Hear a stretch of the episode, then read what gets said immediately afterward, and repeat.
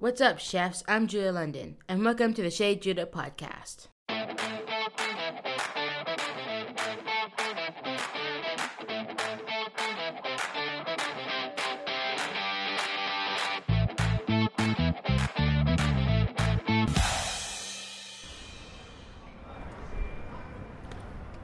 It's early evening and it's still light out.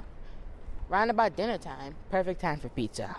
If you guys live in London and you guys love pizza, you know what I'm talking about. I'm here on Wells Street on the way down to meet with Mark Rogan, one of the co- founders of Home Slice. Oh, hi. Mark. Hi, good to see you again. Nice to see you too. Um, so, what is it like owning a restaurant? Um, well, we now have got five. So, when we owned one, it was a lot of hard work, but it was a lot of fun.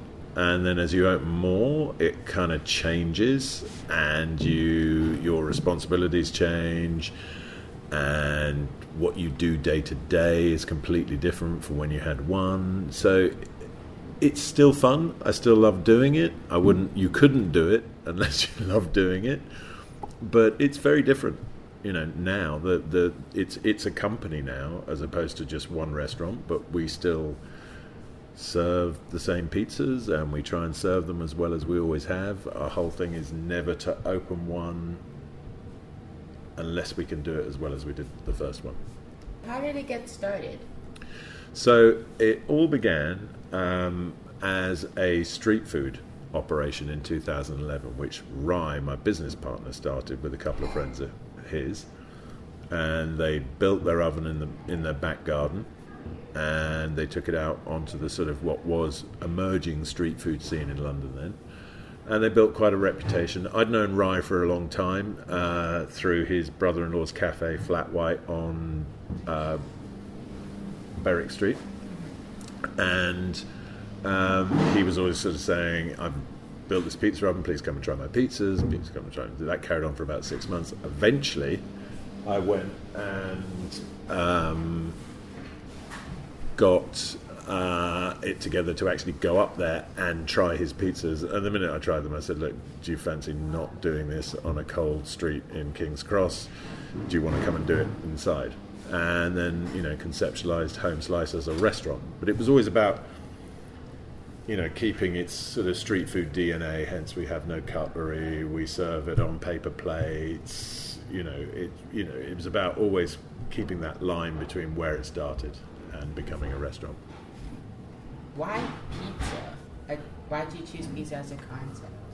Well, for me, I was, you know, I've always been in this industry. I was a chef for a long time. I'm fine now. I've pretty much recovered. I haven't cooked professionally since 2003. Uh, but it was about taking a ubiquitous thing like a pizza that we all know and we've had either delivered to our door or we've eaten in sort of chain restaurants and sort of experience, but taking that thing that we all know and injecting some culinary integrity into it and really taking people on a bit more of a sort of roam around the world in terms of the flavors that you can put on a pizza as well. Um, because neither Ry nor myself are Italian, so we're not held to any rules. So we can sort of put on a pizza whatever the hell we like if we think it works. So hence, you've got a lot of you've got pizzas with Middle Eastern influence. You've got pizzas with sort of Mexican influence. In home slice, that is. Mm-hmm. Um, uh, but you know, we always start with a margarita because if you can't make a margarita, you shouldn't really be making pizzas. Yeah. So you mentioned you were a chef. Yes. Um, where do you uh, all over London. Um, in various places. I started out in what was the Neal Street restaurant in Covent Garden. It, it's uh, no longer there, sadly, anymore, but that was originally owned by Antonio Carluccio and his wife Priscilla. That was their restaurant. And then they started Carluccio's, and I worked as the chef on the first ever Carluccio's, which was just a deli next door to the restaurant and then I ended up as the executive chef of the Groucho Club in Soho. Um, and then decided it was too much like hard work and didn't want to spend all my time in a hot tiled room wearing weird clothes trying to get people to achieve perfection for two 90 minute sections a day. so, how was the transition going from like working in a deli to uh, bar club? Um, well, that's a private members club. So that I mean, there was there was a number of restaurants in between, but uh, that was uh, it's a Groucho Club is a private members club. So that has two restaurants, a bar, function rooms, you know that sort of thing. So you, you know, on any given day, you could have two full restaurants, 150 people standing up for a canapé party, a bar full of people ordering bar food, and then private dining for two separate groups of say 12 and 20 at the same time and it's all coming out of the same kitchen so it was a logistical nightmare and nearly killed me so i stopped doing it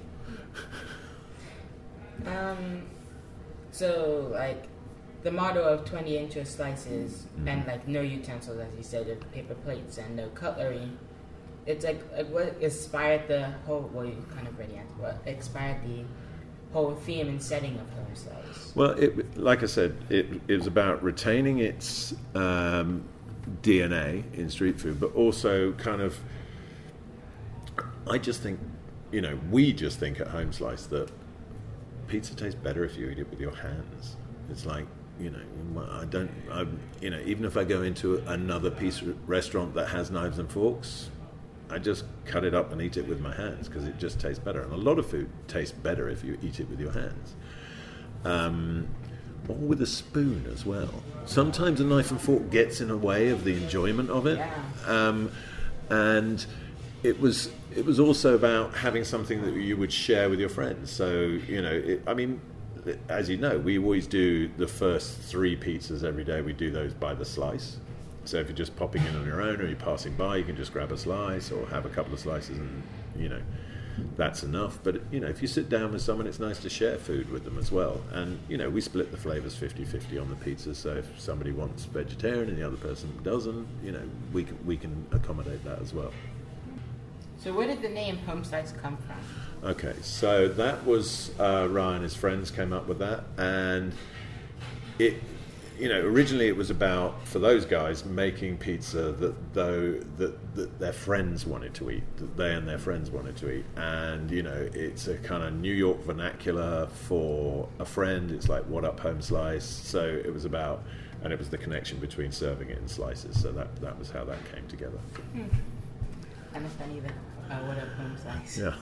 Um, how long did it take for the idea to like just from an idea to open doors? Uh, so from me standing on a cold side street in King's Cross with Ry tasting his pizza to opening Neal's Yard was 10 months. 10 months? Yeah. So would you say that's uh, quite quick? Yeah, that, that is quite quick. We got kind of lucky. Um, so at the time when we were sort of trying to find a restaurant site, what we did was uh, the mobile guys uh, had a residency at King's Cross in the old filling station, which is no longer there. We managed to get a very big London landlord down there to try it. They loved what we were doing. We, we had like quite, looking back on it now, quite a poor four page PowerPoint presentation as to what we wanted to do. And they bought in just on the base on the quality, in the same way that I did it, based on the quality of the pizzas that were being made and they offered us Neal's Yard, which you know Neal's Yard back back then, because we're five years ago now, was a very different place. It was, you know, we've got some great fellow operators in there now. It's a it's been sort of re-energized as a little corner of London. It's a great place to go and eat. You know, there's lots of other great operators in there doing good food now. Whereas before, when we opened, it was kind of just us and some other stuff but you know they're not there anymore. So um, yeah, that's that's how it came about. Psst, yo guys, while I've got your attention, I'd like to ask a huge favor. If you enjoy listening to Chef Judah, please head over to my page on iTunes or Stitcher or wherever you get your podcasts, We can give the show a nice review. It's really helpful in getting others to listen and enjoy Chef Judah too. How do well? How do things change um, when from going from one location to several? Okay, so we after about six months, we sort of felt we had the appetite to to maybe open another one. That one was was going really well. Felt like luck was on our side, so we give it a go opening another one. It took us two years to find another site, uh, which was the one that we're sitting in today, which is Wells Street. Um, and it was a site that nobody else wanted. That's why we got it. Uh, it had been dark for about six months. Nobody was operating in it. The last two things that had been through it had sort of opened and closed quite quickly. Um, and everybody thought we were really foolish to open in it. Maybe we were. I think it was more to do with naivety. and uh, we got this one open in September 2015. The strange thing was, we'd also found another site over in Shoreditch at the same time, but and we thought that was going to be the next one, but the, we went for a change of use, and it took us nearly a year to get the right permissions to open the restaurant in Shoreditch.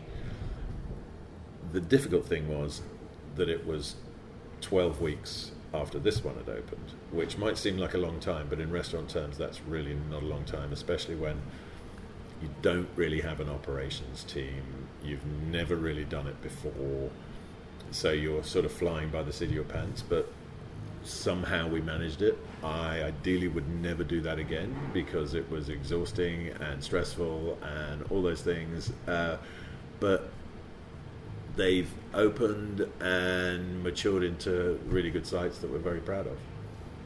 What does it take to own your own restaurant? Um, it takes. What does it take to own your own restaurant? Quite a lot of money. Hopefully, someone else's. Hopefully, the bank's money. Um, if they like you and they look at your numbers and think you're doing okay, which, you know, so far uh, that has been the case because Home Slice has three partners. There's me and my brother, and then there's Ry.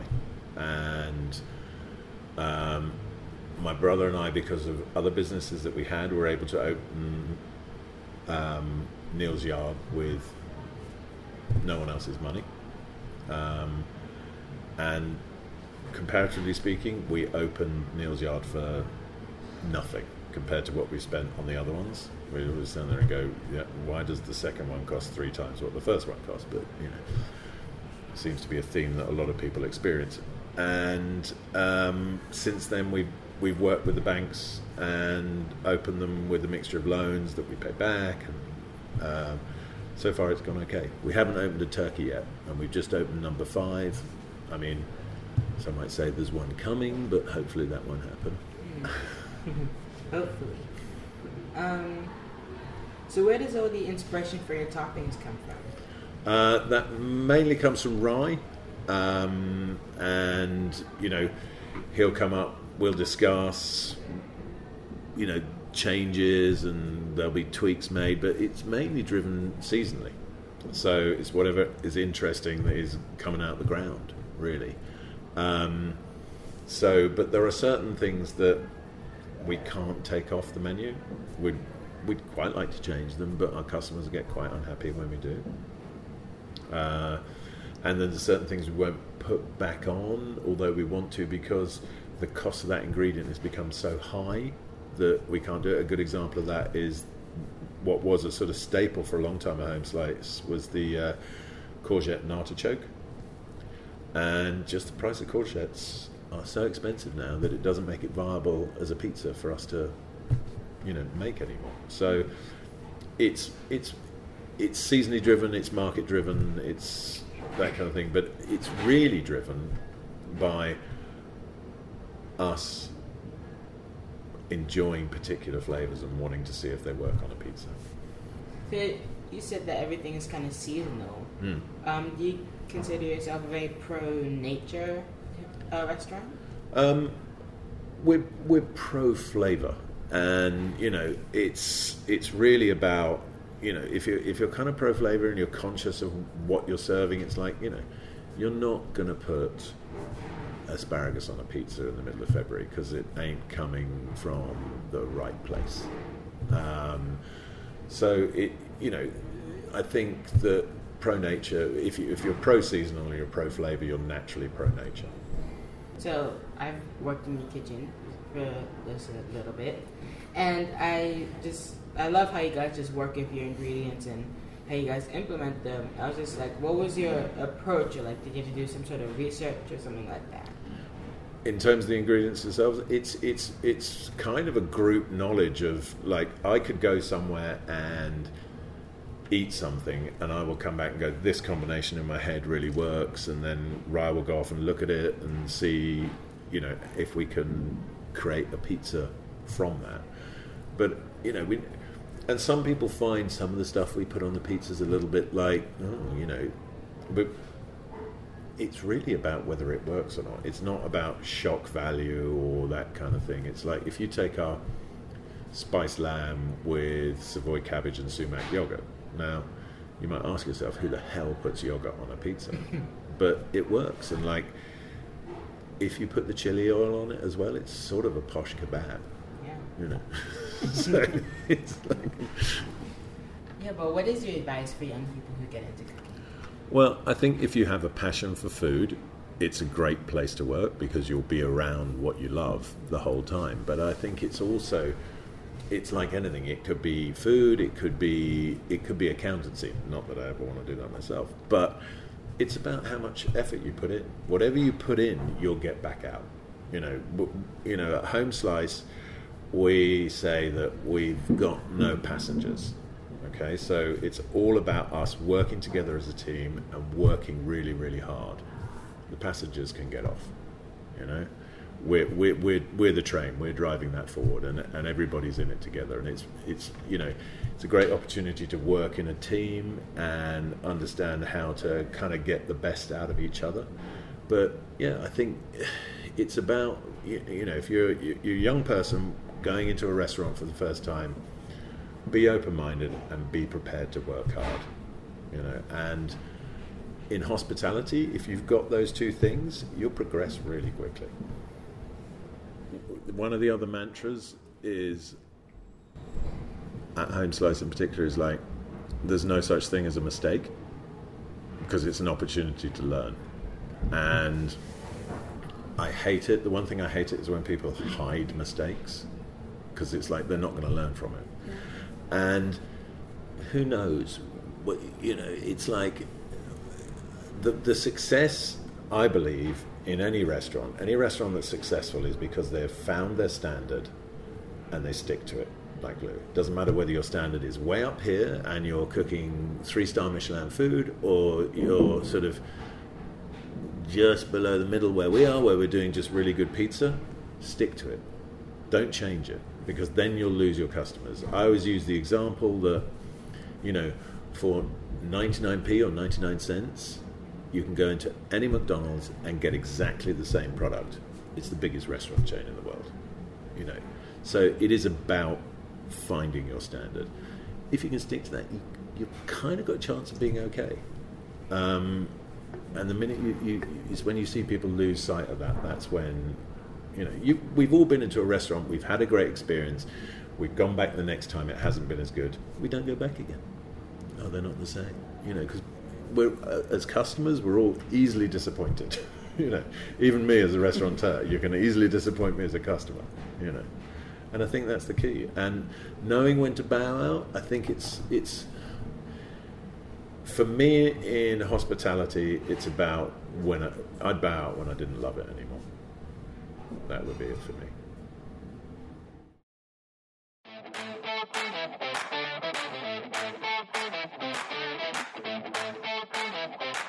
Alright, chefs, the kitchen is closed for this episode.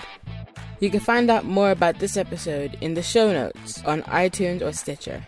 I also have a blog where you can check out my ideas about cooking, recipes, and videos at www.judalondon.com or you can follow me on Instagram and Twitter at Judah London.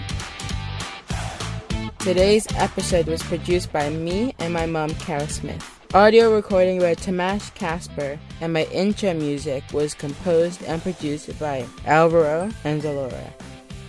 Thanks for listening to Chef Judah. I'll be back again soon with another episode. But in the meantime, you can keep up to date by subscribing to the show on iTunes or Stitcher or wherever you get your podcasts.